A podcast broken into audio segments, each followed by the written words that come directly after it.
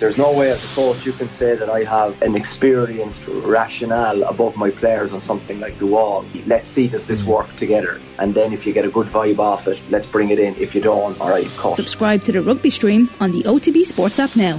OTB AM with Gillette Labs. Get the ultimate shave or your money back. Neon Night Edition available now. It's 25 minutes past eight. We're turning our attention to Manchester United. Andy Mitten is with us. Andy, good morning to you. How are you? Good morning. Okay, thank you. Um, a, mixed week for Manchester United. It could have been a sensational week if they managed to beat Sevilla. Sevilla.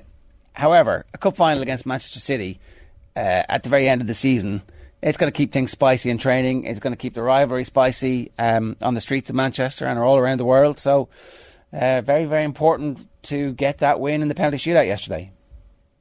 Yeah, it was a June Cup final. Will absolutely keep things going right till the very end, and we've not always been able to say that about Manchester United in recent seasons. Remember last season, the season was over by by February. Manchester United were out of the league and, and out of all the cups as well. And you say a mixed week. Yeah, going into yesterday, it'd been a terrible week. That result in Seville was was was horrendous. Manchester United were completely taken apart in Andalusia on Thursday night. I, I was shocked by it days after. I've seen Sevilla play this season. They're not a good Sevilla side. And they scored five goals past Manchester United after United went up 2 0 ahead in the first leg. So that, that's a real shame because that Europa League is a very good tournament, which I think was worth winning. And especially with Arsenal going out, Manchester United were favourites, but there's no way Manchester United deserved to go through. We're absolutely battered in Seville, and it just wasn't good enough at all. It really um, fell short of expectations. So Sunday, I got to half time, and I'm thinking, okay, at least Manchester United are not getting destroyed here. Brighton are very, very good, and I spoke to lots of um, several players, coaches after the game, and they were all very complimentary about Brighton. And then it goes to penalty shootout. It could go either way.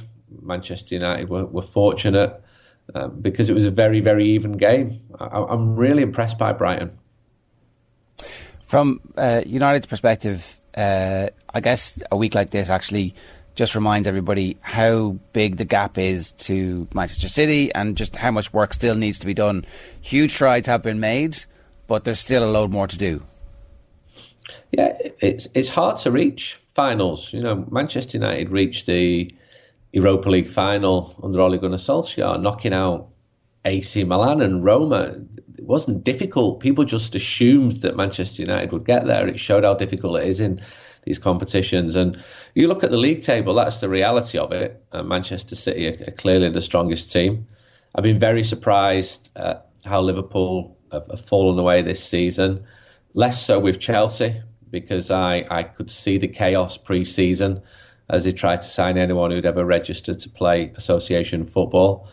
I just thought this is just going to be a complete mess, and it was. Arsenal have surprised me how good they've been. They were excellent at Old Trafford earlier on in the season, and Newcastle's improvement has been ahead of, of, of schedule, if you like. And I knew they were going to get stronger. And then you've got Brighton, Aston Villa done done really well too, and Tottenham. Manchester United's next game is on Thursday in against Tottenham. I don't have a clue what to expect with Tottenham. One of the best games at Old Trafford this season, probably the best, was Manchester United's performance against Tottenham. And then I didn't see them playing Newcastle, but I was getting reports coming through. The 1 0 down, 2 0, 3 0, 4 0, 5 0. Completely crazy. But your original point is right. Manchester United are not there yet. Need to strengthen. Clearly need a number nine. That's becoming apparent in every game. The team doesn't score enough goals and needs strengthening in other areas. But Erik Ten Hag has done a really good job. For his first season, he's already won a trophy. Top four is, is looking good. And I spoke to him about this after the game. He sort of reinforced uh, the progress that he was making. It's key now to finish in the top four.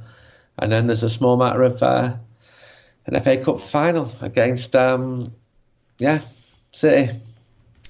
We were covering the Forest game last weekend, and uh, Kenny Cunningham was on co-commentary, and obviously it was Maguire, and Lindelof, and I think it was maybe five clean sheets in a row in the Premier League for Maguire at, at that stage. And Kenny's view was that if United stayed with the four centre backs for next season, so with Lindelof and Maguire as the backup to Martinez and Varane, that Ten Hag would be quite happy with that. Uh, and that he almost put it back in Harry Maguire that Harry Maguire shouldn't be happy to be third or fourth choice, that you know he should be looking to either get out or force his way into the team. When you look at the errors on Thursday night and maybe how much better than United were with even Luke Shaw playing at centre back yesterday ahead of Maguire what's your sense of what his future at the club is like? Because it, feels at the moment like, like, you pity him almost. Even uh, I know the way he talks after the game. He he talks a, co- a, good game, and he still feels and sounds like he's a confident player. But he just looked a broken man on Thursday night. Well, well, I spoke to him last last night after the game. It, it wasn't for as a journalist. I just spoke to him. I, I, saw him in the tunnel, and I had a chat with him about uh, non-league football, like you do. And he was very relieved at that result because he's the Manchester United captain. I think he carries himself very well as a captain, but clearly football footballers want to be playing football. And Manchester United fans might agree with Kenny and say, yeah, keep all of those players. And then you've got a very good defence there because Rafael Varane does pick up injuries and you need cover. Every team needs cover. You, you, saw how much Liverpool suffered in recent years when they had defensive injuries. It, it completely affected the season. But from Harry Maguire's perspective, and he's given me no indication of what he wants to do next, um, I don't think he will be happy playing 15 games a season.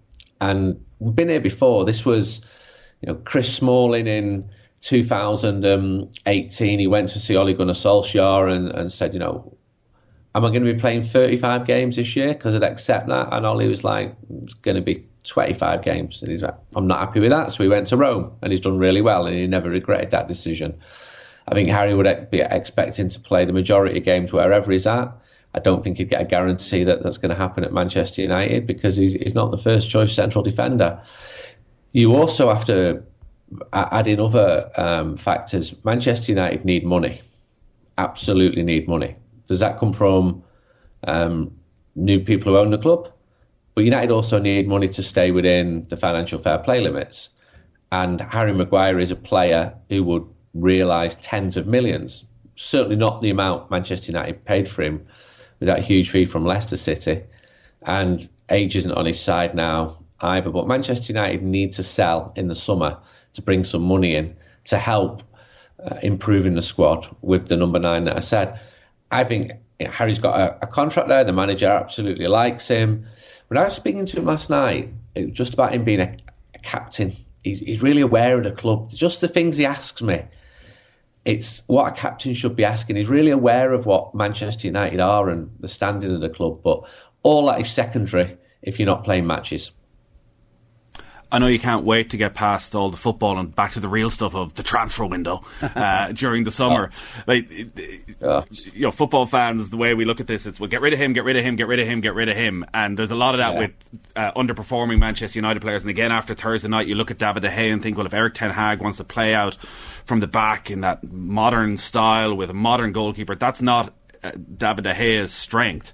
But he raises the issue that a lot of these players are on enormous wages, and yeah. it's not going to be easy to get rid of a lot of those players. How do you see that playing out? If they need to bring money in for various different reasons, and um, you know who knows how the ownership goes over the next few weeks, but is Erik Ten Hag going to be able to get rid of the players he wants to get rid of, or is he? Would you fear he's going to end up with a bulked up squad again next season of, you know, four or five guys on massive wages, probably big egos, feeling they should be playing, but actually he doesn't want them at the club. Difficult and it and it is difficult at, at other big clubs. But the, the point is true because Manchester United are not absolutely flying.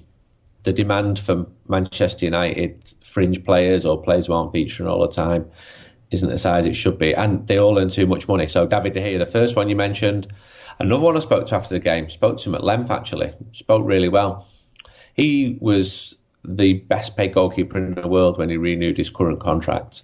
Uh, is he the best goal in the world? Probably not. He's had an offer for a new contract. It's a lot, lot lower than the last one.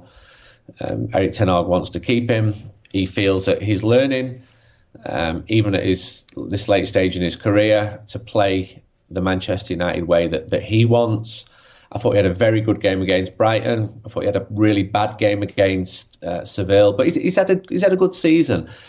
I know he divides Manchester United fans, but he, I don't think replacing the goalkeeper is, is the absolute priority at the moment. And if you do, then suddenly you might be paying 60 million to bring in another goalkeeper, and maybe that money is better spent outfield. And there's a good person in the dressing room. He's been there for a long time. Uh, I can see why he causes doubts. The transfer window, yeah, you ought to see the state of the messages I get on Instagram every single day. You should publish them sometime. You should just like do it. I mean, I'm sure we're breaching all sort of privacy stuff, but you know, it's like, please, can you give me a private podcast where you just outline exactly who Manchester United are going to be signing this summer? Andy, you need to set up. A, you need to set up an OnlyFans for that stuff. That's the yeah, that's sure, that's the bit where the money comes in, rolling in. yeah, I, will give you as much time as you want. You know, tell you um, everything. You've got other players there like Scott McTominay, who probably would get a lot of money, who probably does want to play more football, who probably would do a good job at somebody like Newcastle United.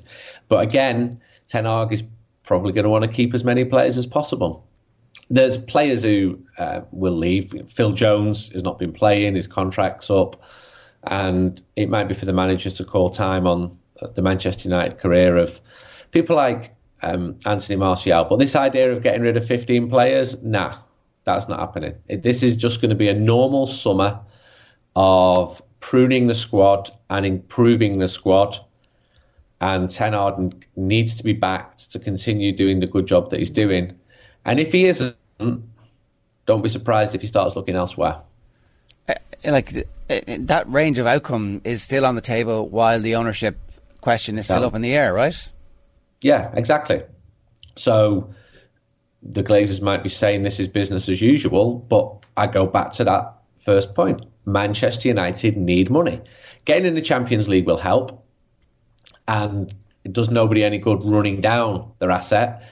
Manchester United need to remain um, competitive, but the ownership is is the big elephant in the room. You know, what's going to happen? What's going to happen with the stadium, with the training ground? Who's going to be taking over? Are the Glazers going to sell? We saw more protests against the Glazers at Wembley. There's um, a protest planned for the Aston Villa game at the weekend. The fans have made their views very, very clear about how they feel about the Glazers being in charge of Manchester United on a consistent basis, win or lose. What's your instinct about a time frame on this? When we might know one way or another? Honestly, don't know. Nobody knows because the, the, the, dates keep getting moved. At first, people were saying we want this to be concluded in the first quarter. I speak to people who know a lot more about business than I do, and they guide me on this. And the Glazers hold all the cards. Yes, they'd look um, slightly stupid if they suddenly said Manchester United are not for sale anymore because they will be perceived to be time wasters. Um, there's very definite offers from from Qatar uh, from Sir Jim Ratcliffe as well. I think a worry for fans is that the Glazers take on even more debt um, to finance the stadium development, and the Glazers stay in charge and, and, load more debt onto the club. That's a worry for, for a lot of Manchester United fans. Andy, we'll leave it there for now. Good stuff. Thanks a million. Thank you. OTB AM with Gillette Labs. Get the ultimate shave or your money back. Neon Night Edition available now.